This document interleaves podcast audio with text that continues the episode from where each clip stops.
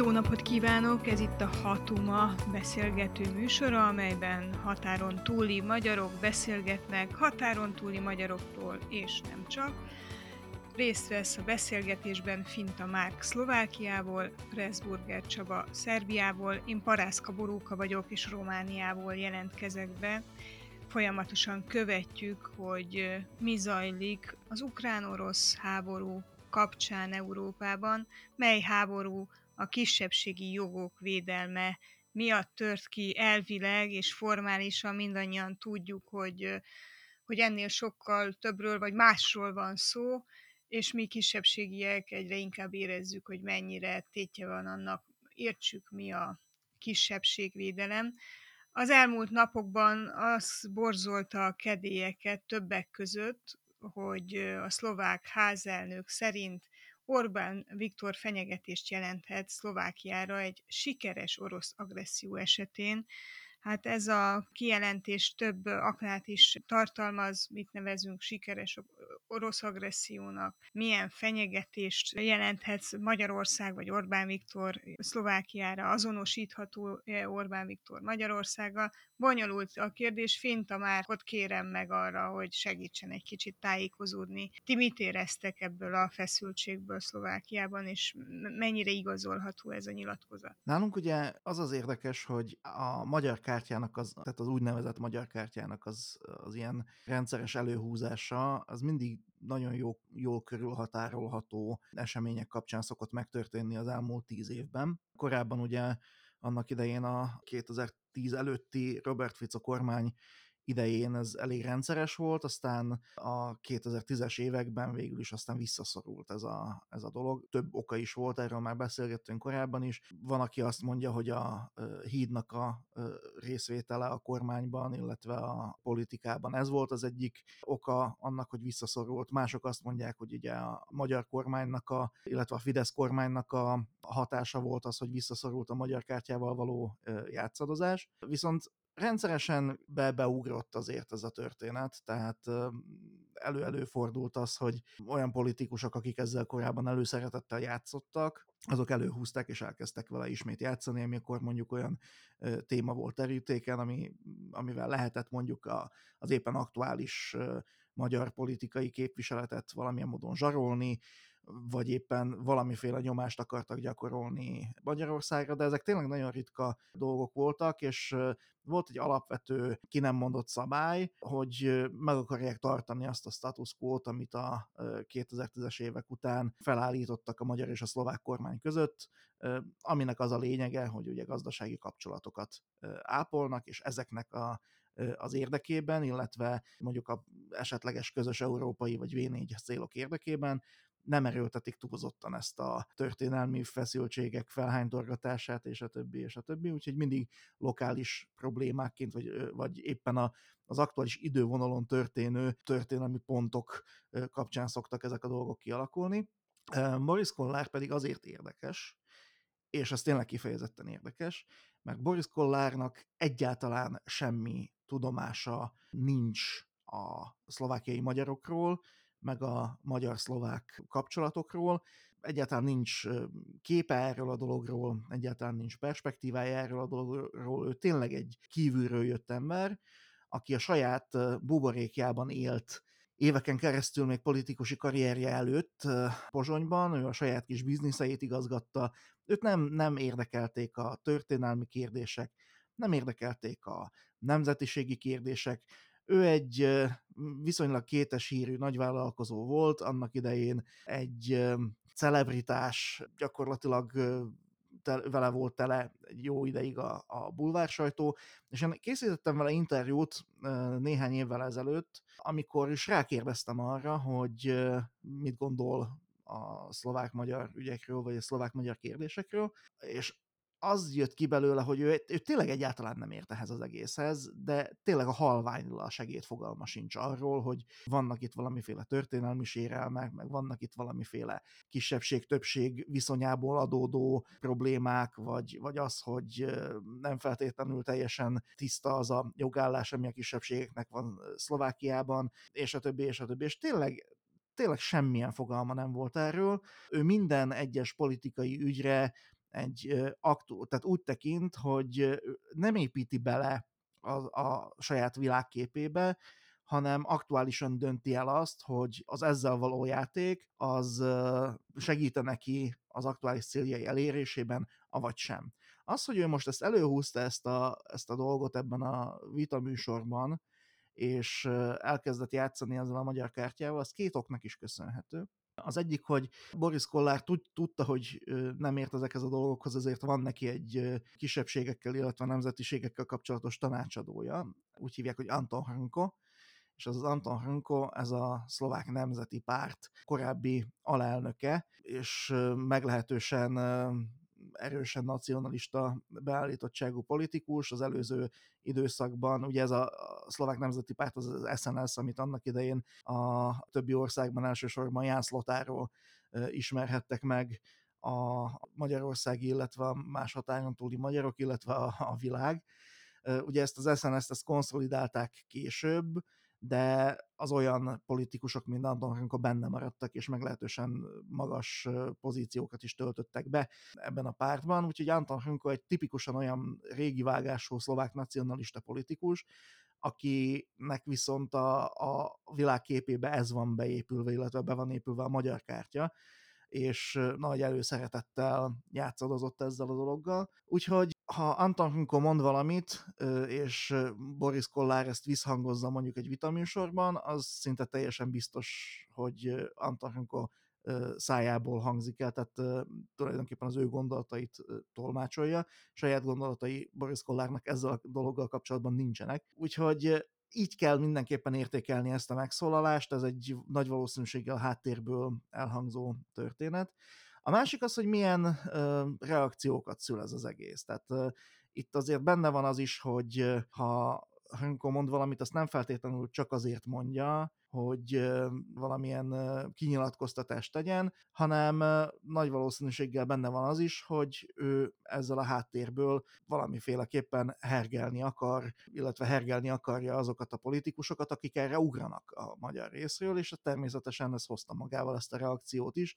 Megszólaltak a, a szövetség politikusai ezzel kapcsolatban, Egyébként nem, most éppen mind a három platformnak a, a politikusai megszólaltak, tehát most nem ment hatféle csatornán hat különböző álláspont, hanem nagyjából hasonlóképpen nyilatkoztak meg erről a dologról. Másrészt pedig a saját politikai szövetségese, Gyimesi György, aki az egyszerű embereknek a parlamenti képviselője, és most meglehetősen hangos ugye a magyar témákkal kapcsolatban, ő is megszólalt, és bocsánat kérésre szólította fel Boris Kollárt, úgyhogy most van egy ilyen felhorgadás, és ugye ez nem az első, tehát most van egy ilyen trend, hogy ilyen apró cseprő ügyek kifejezetten komoly érzékenységi rohamokkal fűszerezve kerülnek elő, Úgyhogy tulajdonképpen most jelen pillanatban ez a helyzet. ne haragudj, ha, hadd közben, tehát hogy hogy e, ilyen típusú nyilatkozatok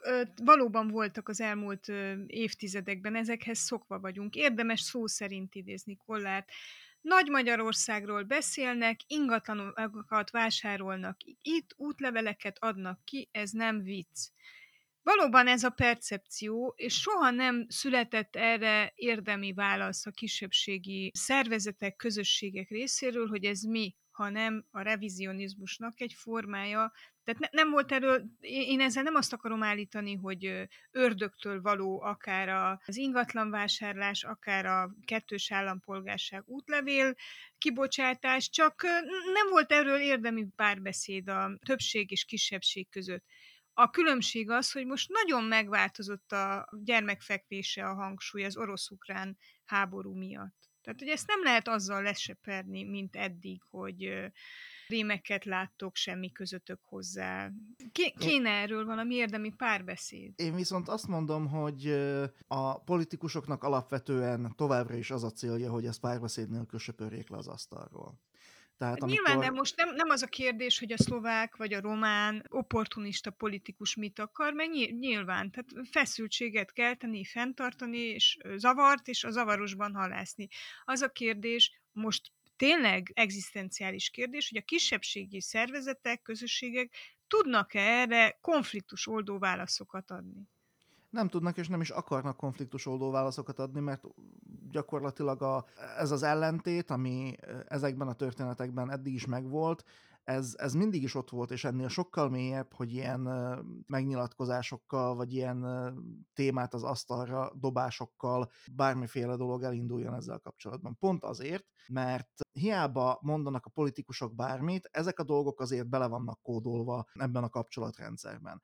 Ez nem változott. Tehát amikor mit tudom én, a híd azt mondta, hogy az elmúlt évtizedben a szlovák-magyar kérdést lesöpörték az asztalról, és hogy ebben most már nem lesz semmiféle felhorgadás, meg stb., az nem volt igaz, vagy nem volt teljesen igaz, mert azok az árkok, amik ott voltak, azok megmaradtak. Ugyanúgy, ahogy nem tudom, bizonyos közösségekben a, a szalon zsidózás az még trendi, ugyanúgy a szalon magyarozás, vagy a szalon szlovákozás is továbbra is trendi az emberek között a közbeszédben, és még mindig ott tartunk, hogy amikor felmerülnek ezek a kérdések, a régi reflexek alapján reagálnak, nem csak a politikusok, hanem a, a, az átlag emberek is. Tehát igazából itt kell tudatosítani azt, hogy a szlovákiai magyarság és a szlovák többség egymástól mentális értelemben el vannak egymástól zárva. Van egy mentális zárvány. És... Kicsit adjuk át a szót Csabának, uh-huh. hogy lássuk, hogy ez Szerbiában is így van-e. Ez a küzdöttök-e ilyen mentális zárványjal, és egyáltalán ez a, ez a szúnyadó feszültség, ez mennyire érzékelhető? Mint egy egészen más világban élnék, ugyanis egyáltalán nem jellemző manapság az, hogy bármiféle feszültség volna, akár társadalmi vagy politikai szinten az itteni magyar kisebbség és a szerb többség között, sőt, hát ugye erről szólnak a hírek, hogy ilyen jelentős baráti viszony soha az az életben, a történelem során még nem volt Szerbia és Magyarország, illetve a magyarság és a szerbség között. És hát ahhoz képest illetve hát egyáltalán ahhoz képest, hogy mi volt itt a 2000-es évek közepén, tehát 2004-től mondjuk 2007-ig, 8-ig, amikor az újságok szinte naponta számoltak be olyan esetekről, amikor magyarok és szerbek közötti verekedés volt, vagy magyarokat vertek meg, volt is egy ilyen konkrét kifejezés, hogy magyar verés, amely így megjelent a sajtóban folyamatosan. Na hát ez mint hogyha teljesen eltűnt volna, és hát nyilván a szerbségnek vannak úgymond nagyobb belső és külső ellenségei, akikkel folyamatosan vívja a harcait. Itt elsősorban ugye Koszovó és az albán kisebbség, amely rendkívül népszerűtlen a szerb társadalomban, és hát ők úgymond elviszik a sót a magyarok elől, de valóban azt kell mondjam, hogy jelen pillanatban nem vetődnek föl még ilyen revizionista gondolatok sem, még a, a szélső jobb részéről sem, a szerb szélső jobb részéről sem, mint amilyenek fölvetődtek még akár a 90-es években, vagy a 2000-es évek első évtizedében, amikor a szerb radikális párt rendkívül erős volt, ez a Sesej Vajda által vezetett párt, és hát ez a párt ez tulajdonképpen teljesen megsemmisült, most a választásokon be sem jutott a parlamentbe, sőt maga Sesej Vajda, akit, akiről mindenki úgy gondolkodott, mint a szerb radikális párt örökös elnöke, bejelentette, hogy visszavonul, lemondott az elnöki pozíciójáról is, és mostantól magánemberként vesz részt, így mondta, a politikai csörtékben, vagy politikai megnyilvánulásai már magánemberként fognak elhangozni. Úgyhogy a szerb szélső jobb tér felén is egy generációváltásra került sor. Ugye nem azt jelenti, hogy ha a szerb radikális párt már nem létezik, akkor nincs szerb szélső jobb, hanem más pártokra összpontosul ez az ideológiai vonulat, és, és ők nem annyira a magyar kérdése, illetve a magyar revizionizmusra koncentrálnak, mondom, sokkal inkább Koszovó áll a középpontban, a külső ellenségek, amelyekkel lehet ilyen árnyékharcokat vívni, és ilyen tekintetben azt gondolom, hogy mi tényleg egy egészen más helyzetben vagyunk, akár mint amilyen helyzetben voltunk itt a 2000-es évek elején, akár mint amit most hallhatunk Szlovákia esetében. Én egy kicsit visszautalnék még erre a dologra, tehát nálunk sincs olyan, hogy magyar verés, nálunk sincs olyan, hogy ebből hétköznapi konfliktusok lennének. A szlovákiai magyarok a szlovákok között élnek, dolgoznak, ha mondjuk csak csallóközt vesszük, fél csallóköz Pozsonyba és környékére jár dolgozni, tényleg van egy kontaktus a szlovákok és a, a magyarok között. Viszont ez egy egészen más dimenzióban játszódó történet. Tehát, hogyha a mi helyzetünket nézzük, akkor nézzük meg először a szlovákokat. A szlovákok egyik része a nyugatosabb, liberálisabb felfogással rendelkező városi, nagyon sok különböző jellemzője van ennek a csoportnak, nyitott a magyarok irányába, nincs ezzel semmi probléma, viszont egy egészen más mentális dimenzióban Magyarországot Orbán Viktorral azonosítja, és Orbán Viktor nacionalista politikájával nem feltétlenül ért egyet, ezért alapvetően ezt a dolgot, ezt valamilyen módon projektálja a szlovákiai magyarokra, és bizonyos szempontból egy kicsit bizalmatlan, mert hát általánosít. A másik oldalon ott, vannak, ott van az a másik csoport, aki egyébként felnéz az Orbáni politikára, és kifejezetten szeretné, hogy mondjuk hasonló politikai rendszer, vagy hasonló hatalomgyakorlási módszerek legyenek Szlovákiában is, egyáltalán nem tartja Orbán Viktort ördögtől valónak, és ehhez egyébként hozzájárul az is, hogy az elmúlt évtizedben mondjuk a Robert Ficonak a szavazói kifejezetten jó híreket kaphattak mindig Orbán Viktortól, meg voltak olyan politikusok, akik Orbán Viktort követendő példaként írták le, viszont ezekben az emberekben egy egészen másfajta nacionalizmus van kódolva. Egy olyan nacionalizmus, aminek a megnyilvánulásait azt 2010 előtt láthattuk. Ezek az emberek támogatják a kettős állampolgárságnak a tiltását, ezek az emberek azok, ami, akiket nagyon gyorsan át lehet fordítani, hogyha éppen a magyarokat mondjuk szidni kell. Tehát uh, itt, itt ez egy meglehetősen bonyolult része a, a szlovákság felől ennek az egész tárgykörnek vagy témakörnek. Míg hogyha megnézzük a magyarokat, a szlovákiai magyarok jó része ugye meglehetősen pozit- pozitívan viszonyul az Orbán kormányhoz. Nyilván nem a döntő többsége, de, de meglehetősen nagy többsége, ezt ki kell mondani és meglehetősen harcosan védi azt a politikát, illetve nemzetpolitikát, amit Orbán Viktorék a szavak szintjén ugye folytatnak. Tehát ők emögé abszolút teljes messzélességgel be tudnak állni, és hogyha a reflex szinten nézzük meg ezt az egészet, akkor az történik, hogy bármi is történik a, a szlovák oldalon ezzel az egésszel kapcsolatban, ezeknek az embereknek a fejében az jelenik meg, hogy bántják a magyarokat. Na már meg a szlovákok már megint korlátozzák a jogainkat, és mi még mindig másodrendű állampolgárok vagyunk, és a többi. Tehát ezek a, ezek a buzzwordök, ezek a, ezek a hívószavak, ezek nagyon jól működnek náluk. De szinte ez is egy korlátozott létszámú csoport, tehát ez nem nő, hanem, hanem stagnál. És aztán van a másik része, akik viszont nem feltétlenül fogadják el Orbán Viktor politikáját helyesnek és követendőnek, viszont ilyen két tűzközé szorult állapotban vannak, és nagyon nehéz ebben az egész történetben eligazodni. Tehát ez egy jóval bonyolultabb, a felszínalat jóval bonyolultabb, és reflex szinteken működő reakciókon alapuló helyzet, mint ahogy azt általánosságban le lehet írni és ezért olyan nagyon nehéz erről az egészről pontosan nyilatkozni, és ezért van az, hogy ezek a dolgok, hogy ezek a problémák, ezek egy évtized, vagy több mint egy évtized alatt sem oldódtak fel, és nem is nagyon látom, hogy hogyan oldódhatnának fel. Fiúk, én próbáltam itt ráutaló magatartást tanúsítani, de nem ment át hogy, de, de lehet, hogy az nem azért nem ment át, mert rossz a kérdezés technikám, hanem azért, mert más szituációban vagyunk, hogy itt most nem Orbán Viktorhoz viszonyítjuk a dolgokat és mérjük, hanem Putyinhoz. Tehát ebben a háborús helyzetben, legalábbis Romániából tekintve minden másképpen vetül fel, mint eddig. De minden. Nagyon ideges az ország, nagyon készenlétben van, egészen máshol vannak a hangsúlyok, mint voltak januárban vagy február 19-én.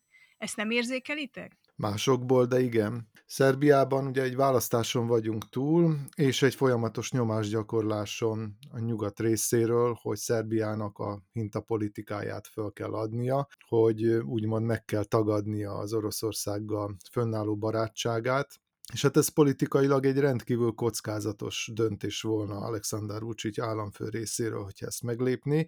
Ugyanakkor gazdaságilag ez az egyetlen indokolt, indokolható lépés, hogyha a Szerbia gazdasági érdekeit tekintjük szem előtt, és hosszú távú politikai érdekeit is. Úgyhogy ilyen szempontból érződik egy fajta idegesség, akár a hatalom részéről, de a társadalmi feszültség is olyan értelemben, hogy ez a, az orosz barátság nagyon mély gyökerekkel rendelkezik Szerbiában, és nem csak egy felszínes politikai egyetértésről beszélünk, hogy valami miatt a Putyinnak akcióit a szerb társadalom úgy gondolja, hogy, hogy helyesek. Tehát itt a két népnek egy vallási, kulturális, történelmi kapcsáról beszélünk, egy olyan kapocsról, amely, amely tényleg nem tegnap óta létezik, és nemrég került ki egy közvelménykutatás is ezzel kapcsolatban, hogy hogyan vélekednek az emberek a, az oroszországi beavatkozásról, és bár nincsenek abszolút többségben azok, akik úgy gondolják, hogy Oroszország helyesen járt el, nagyon magas a, az arányuk, tehát jóval magasabb, mint mondjuk a magyar társadalomban, bár azért a, a Fidesz támogatók szintjét ez a támogatási arány nem éri el, tehát a Fidesz támogatói között azért még a szerb társadalom egészénél is többen vannak azok, akik, akik az orosz intervenciót jogosnak tartják.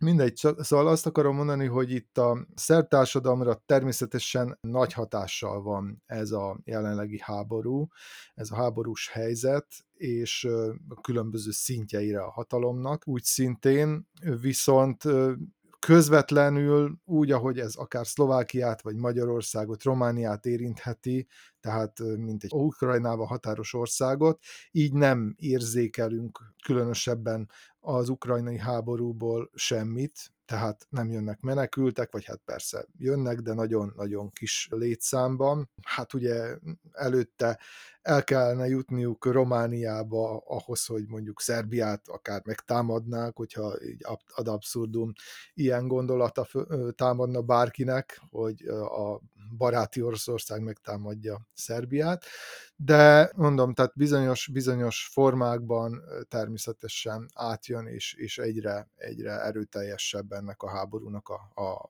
belpolitikai, társadalmi hatása is. Szlovákiában ez, ez a háborús készültség milyen már? Szlovákiában az az érdekes, hogy ugye azok az emberek, akiknél a reflexzerű zsigeri nacionalizmus egy kifejezetten jó hívószó, tehát akik azt tudnák mondani, hogy Orbán Viktor vissza akarja foglalni a felvidéket, és ezt ne engedjük, ezek az emberek ezek nagyon döntő többségben, már exakt adataim nyilván nincsenek, de azért bizonyos tanulságokat le lehet szűrni, ezek az emberek, ezek mind Putyin pártiak. Vagy ha nem is explicita orosz támogatók, azért a barikádnak azon az oldalán állnak, amelyen azért a, a, az orosz agressziót valamilyen módon a fejükben vagy a mentális világukban lehet magyarázni. Eddig sem ítélték el Oroszországot, és ezután sem fogják. Na most ilyen szempontból, hogyha Magyarországra tekintenek ezek az emberek, akkor azt látják, hogy hát a magyar kormány is valamilyen módon ugye húz Oroszország felé, vagy ugye azt kapják, a, tehát megkapják ezeket az információkat a, a médiából, hogyha leszűrődik hozzájuk, hogy Orbán Viktor azért nem úgy áll hozzá Putyinhoz, mint a, a szlovák kormány, vagy mondjuk a, a számukra a főgonosz, a liberális államfő Zuzana Csaputová, úgyhogy ezen a szinten ez így valahogy megreked. És a priori, prioritási listájukon az, hogy mondjuk Magyarország visszafoglalná a felvidéket, meg stb., ez most lejjebb csúszott. Ezt lehet mesterségesen gerjeszteni, lehet mesterségesen följebb piszkálni ezt a, a történetet, de egyelőre nagy valószínűséggel azok, akik ezzel játszani akarnak, még csak a kondicionálás fázisában vannak, tehát nem fogják teljes mértékben a, ennek a politikai tábornak a közbeszédének a központi elemévé e-, emelni ezt a dolgot, hogy hát elveszíthetjük az országunkat. Úgyhogy jelen pillanatban van egy ilyen zavarodottsági állapot. És ami azt illeti, hogy milyen a háborús készültség, hogy az első sok az lecsengett. Tehát az a sok, hogy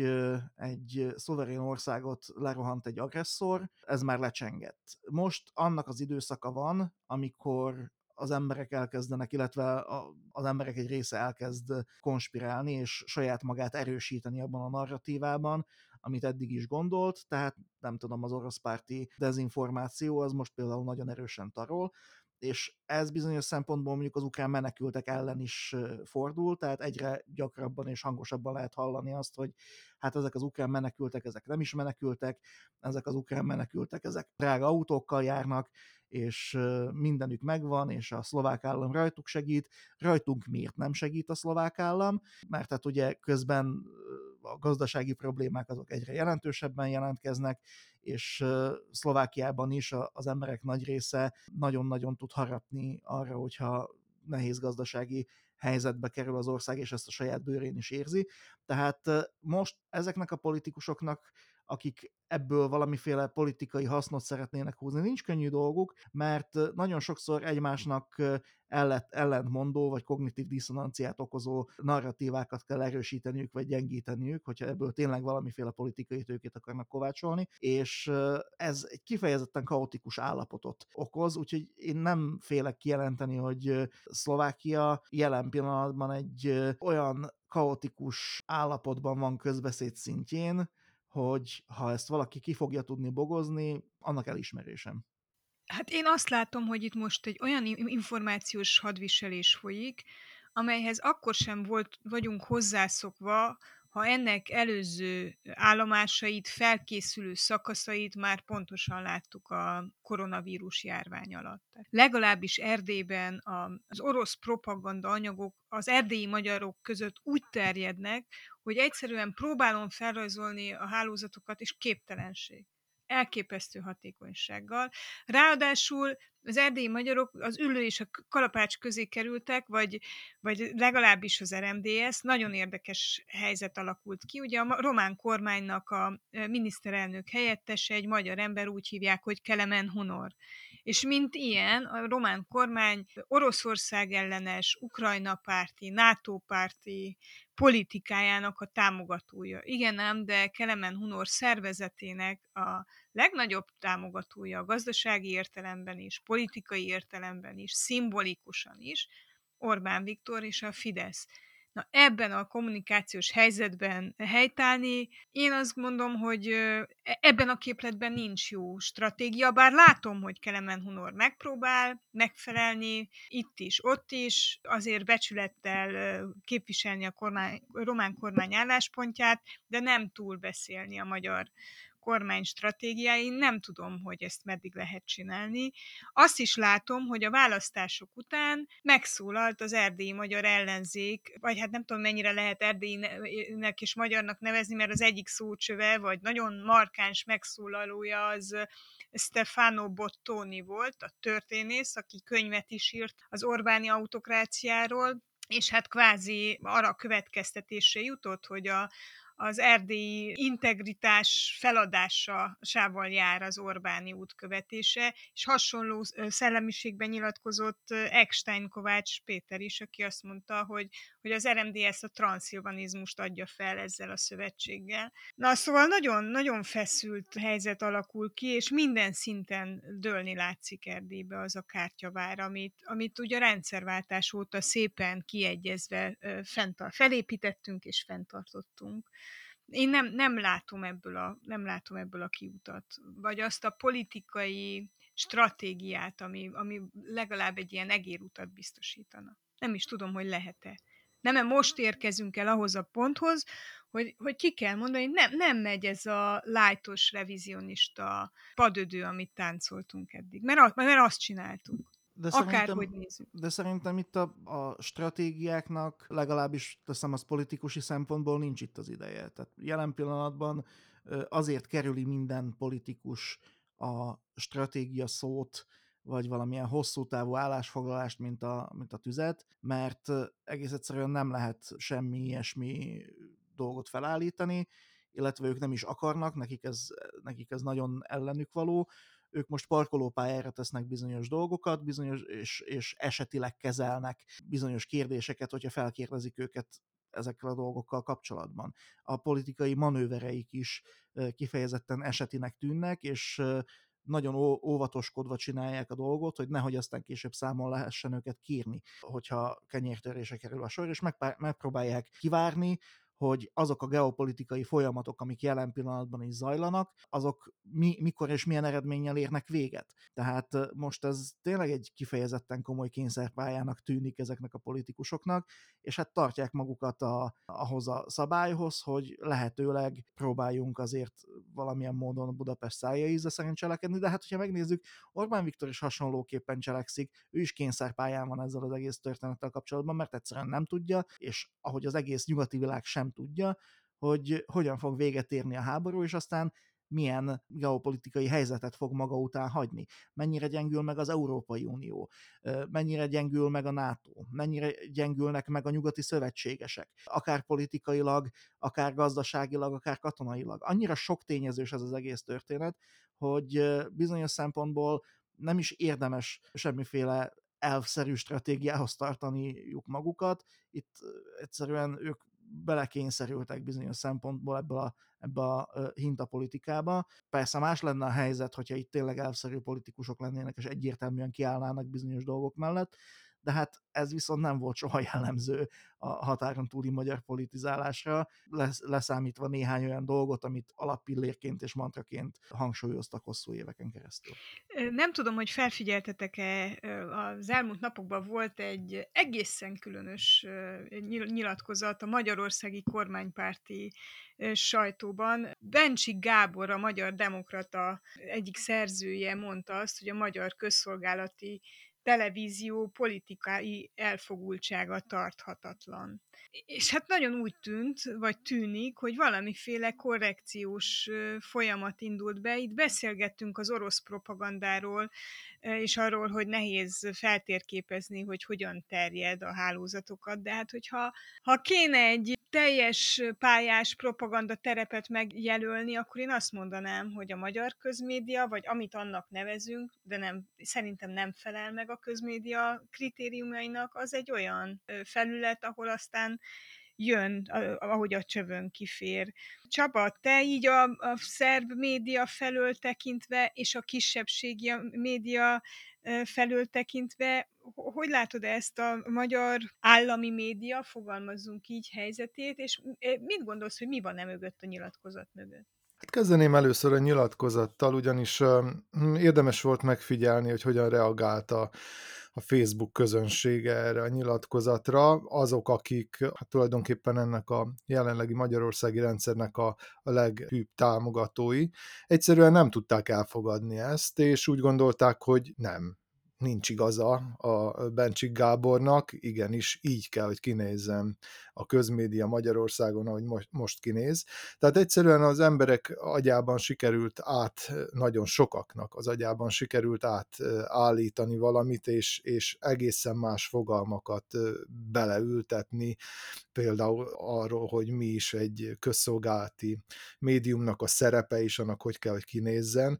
Tehát ez a minimum, és ez még egy enyhe változat, amikor valaki úgy nyilatkozik a közmédiáról, hogy hát de hát a közmédia soha nem volt semleges, mindig az adott kormányzathoz húzott, de azt gondolom, hogy ez mondom még a legenyhébb vélemény a közmédiáról ezen a térfélen. Sokkal többen vannak azok, akik úgy gondolják, hogy egyszerűen ez a Bencsi Gábori nyilatkozat, ez nincs a helyén, ugyanis a közmédia pontosan így kell, hogy működjön, hogy az ellenzéknek ott semmi keresni valója például, vagy az ellenzéki gondolatoknak. Szerbiában azért nem ennyire súlyos a helyzet. Tehát itt két közmédiáról is beszélhetünk, a, vajdasági, tehát tartományi közmédiáról, közmédiáról és az országos szerbiai közmédiáról, és bár az elfogultságot azért valamilyen szinten mindkettőről el lehet mondani, de mind a két, mind a két adónál több olyan műsort is megőriztek, ahol megjelennek ellenzéki gondolatok, megjelennek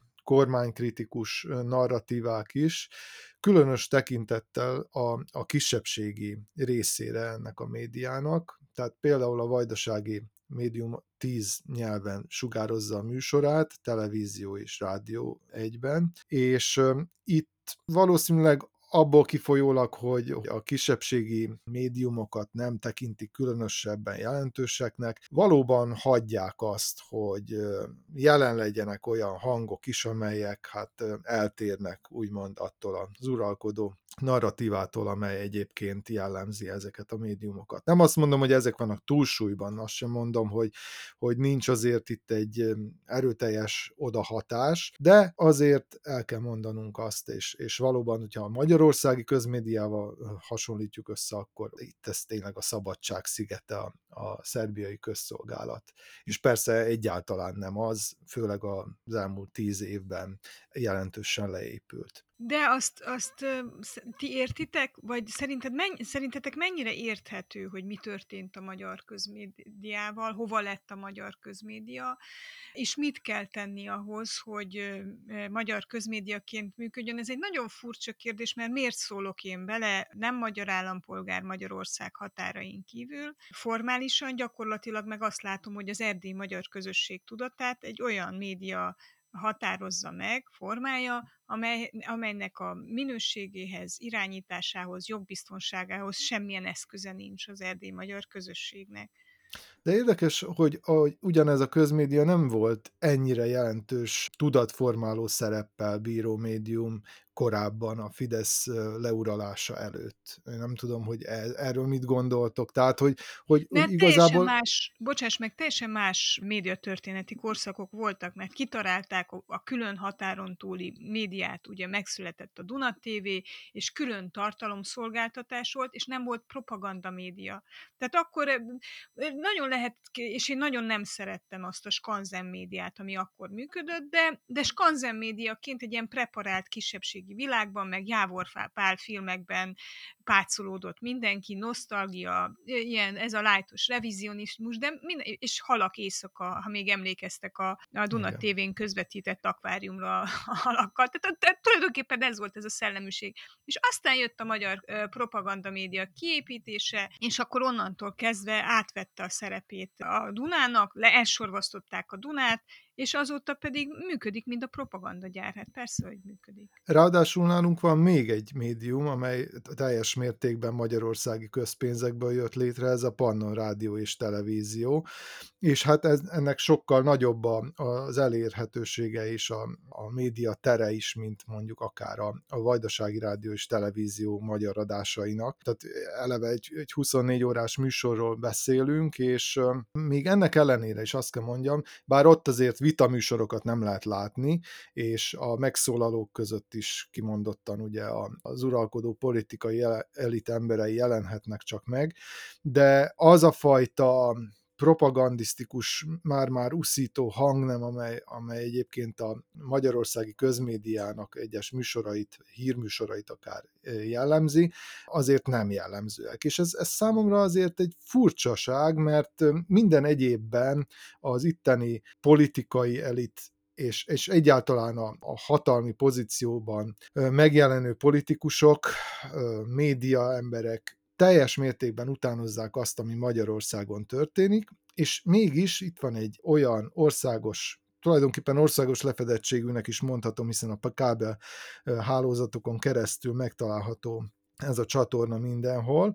Tehát egy ilyen médium, amely mégsem állt bele ebbe a, ebbe a propagandába. Persze nyilván ezt a narratívát viszi, és, és, és ezt a hatalmi vonulatot képviseli, de nem olyan módon, mint ezt a, a magyarországi közszolgálatinak mondott médium teszi. Márka, te helyzeted legalább annyira kényes, mint az enyém, mert én most ugye a román közmédia felől beszélek. Itt állandó harc van azért, hogy ne veszítse el a közmédia a közmédia jellegét, és lenne rá politikai igény. Egyelőre tudjuk védeni, de nagy, nagy a kérdés, hogy ezt meddig. Nálunk annyit tudok mondani erről, erről az egészről, hogy a Pátria Rádió eddig sem engedett befolyásolási kísérleteknek, és ezután sem fog befolyási kísérleteknek engedni. Én, én tudom, hogy ti nagyon és... acélos figurák vagytok, de azért lássuk be, hogy itt nem csak emberi kvalitásokról, hanem jogi eszközökről is szó van, nem? Nem gondolom, hogy tehát Szlovákia ilyen szempontból, illetve a szlovák közmédia ilyen szempontból meglehetősen nehezen kikezdhető intézmény, én azt hiszem.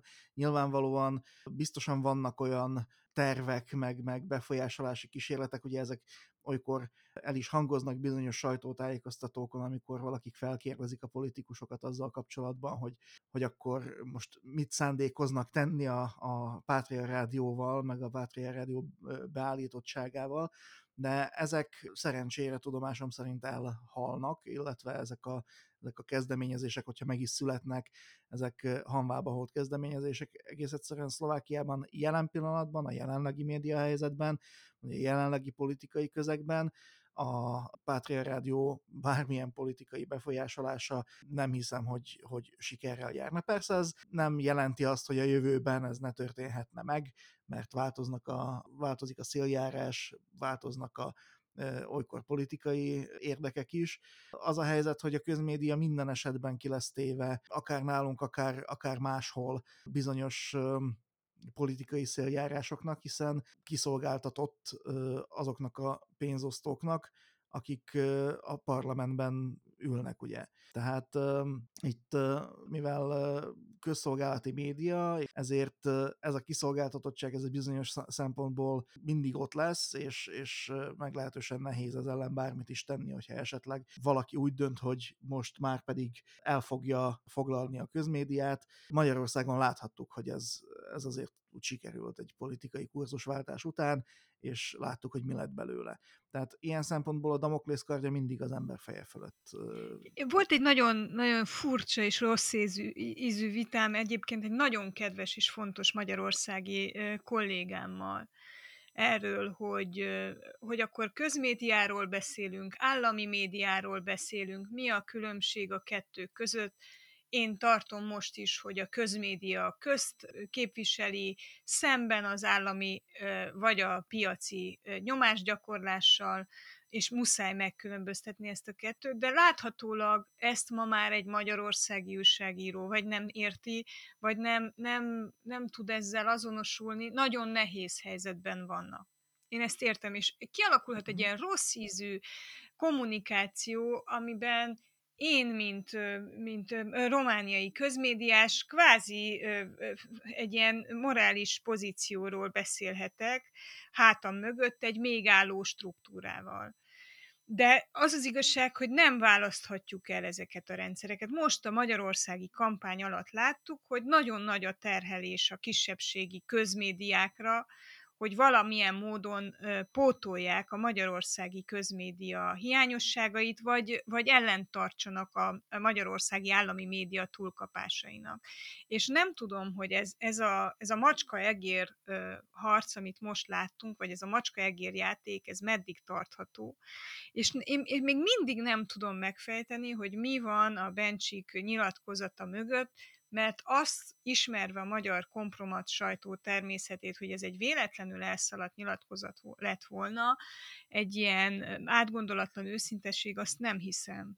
Úgyhogy ha Bencsik... nektek van bármiféle ötletetek, hogy mi van e mögött, és mit tehetünk mi határon túliak ebben a helyzetben, vagy mit kell tennünk, akkor engedjétek el. Elmondom az Csaba, én... nagyon nyüzsöksz.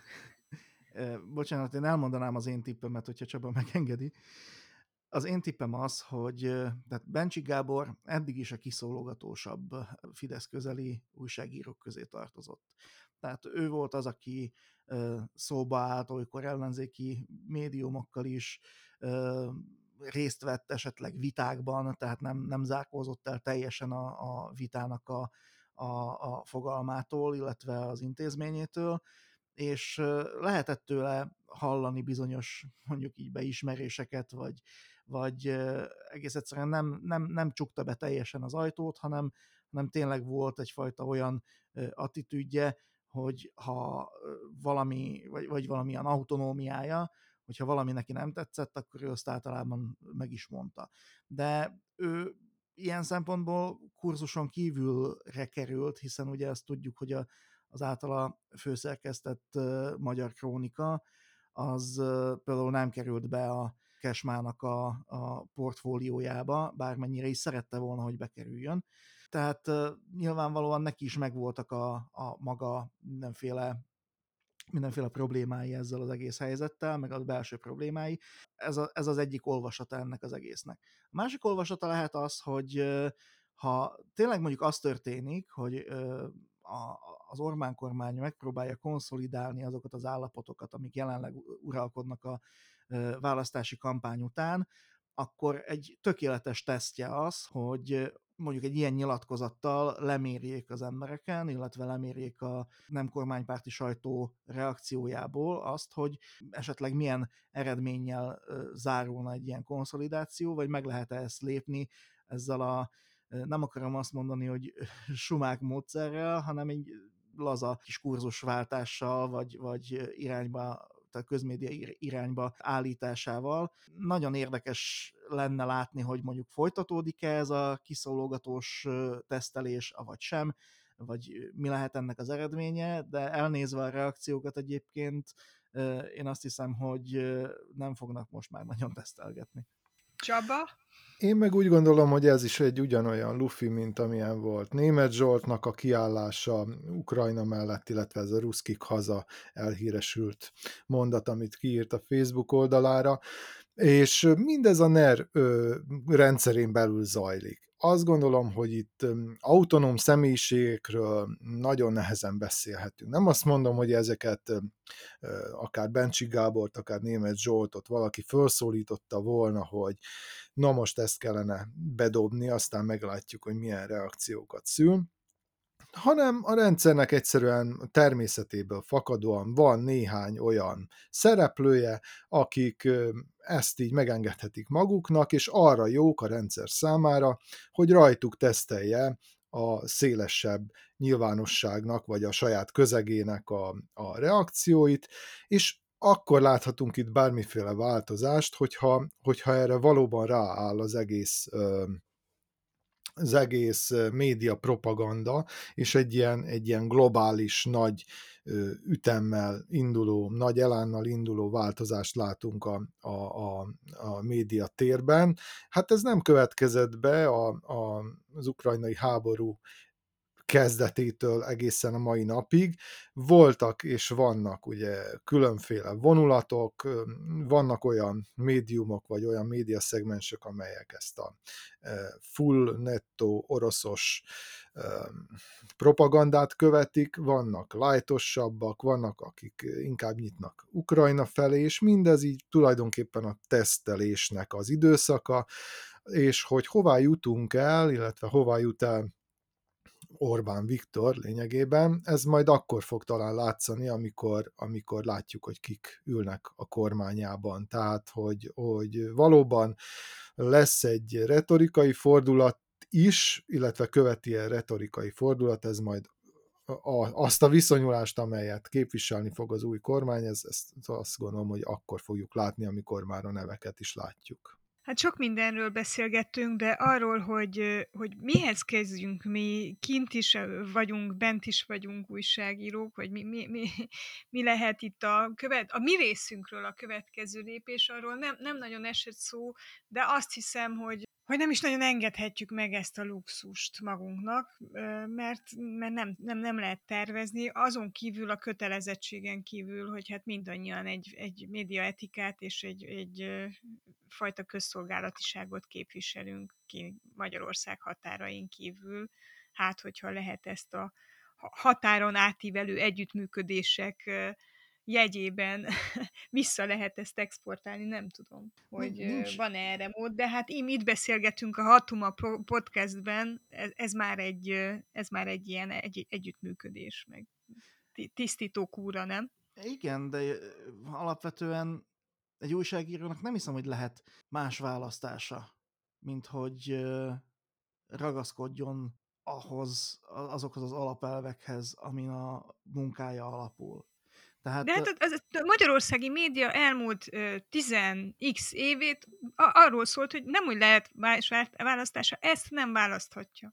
Igen, ez, nem, ez nem opció. Igen, de má, tehát a, a, a másik választás, tehát azt, hogy mondjuk enged a politikai befolyásolásnak, és, és beáll egyfajta propagandisztikus környezetbe, ahol esetleg mondjuk megpróbálja belülről megváltoztatni. Ugye számos olyan uh, hírt meg, meg háttérbeszélgetést hallhattunk már, ugye a Szabad Európának volt erről egy cikksorozata, meg mások is megszólaltattak olyan uh, magyar közmédiában dolgozó kollégákat, akik, uh, akik nem feltétlenül értettek egyet azzal, ami, ami van, hogy, hogy ott is van, uh, vannak olyan emberek, akik uh, úgy gondolják, hogy ez nincs rendben, és el, elmondják azt, hogy tulajdonképpen hogy is zajlik ez a befolyásolás. Ugye a közmédiától most távozó Bende Balázsnak a hangjából hallhattuk azt, hogy hogyan is működik a, az ukázadás a, a magyar közmédiában. És vannak olyan, vannak olyan kollégák, akik ugye ezzel nem értenek egyet, de valamilyen módon tehát arra kényszerülnek, hogy ezt csinálják, mert egzisztenciális okai vannak ennek az egésznek, nem, nem, nem adhatják fel az életüket, meg családjuk van, meg el kell tartaniuk. Hát én e, ezeket a szövegeket ismerem már, de most tényleg nem tudjuk levenni a szemünket Oroszországról. Ott azt látjuk, hogy a, az orosz társadalom annyira el van vágva az információtól, hogy az egész világ által tapasztalt és megszenvedett ukrán-orosz háború, vagy orosz-ukrán háborúról gyakorlatilag nem tudnak. És Igen. E, e, ez a tét most kisebbnek látszik a tét nálunk, de, de tulajdonképpen ez a tét, hogy kialakul egy ilyen, egy ilyen hazugsággyár, vagy nem, nem alakul ki, fennmarad, vagy nem marad fenn egy hazugsággyár Európa közepén nevezzük közmédiának, vagy állami médiának. Na mindegy, tehát belevertem itt a szeget a saját ö, nyilvános terünk ö, koporsójába ezzel. Én tudom, hogy, hogy ezekre nincsenek válaszok, baromira tragikusnak és, és, és veszélyesnek látom a helyzetet. Nem tudom, ilyesmivel nem lehet műsort zárni, de így, ahogy ránézek az órára, nagyon közel állunk hozzá, és nem, nem egy ünnepi üzenet, bár most minden arról kéne szóljon, hogy lesz feltámadás. Hát higgyen benne, aki tud, aki meg nem, azt dolgozzon érte. Elfogadjátok tőlem ezt az árszót? Abszolút. Amen. Köszönöm szépen, ez volt a Hatuma Podcast, határon túli magyarok, határon túli magyarokról, Magyarország e, innenső és túlsó határain. Pressburger Csaba Szerbiából, Frinta Márk Szlovákiából, és Parászka Boróka Romániából jelentkezett be. Köszönöm szépen, hogy ma beszélgettünk. Jövő héten innentől leszünk kénytelenek folytatni, és folytatni fogjuk. Viszont hallásra!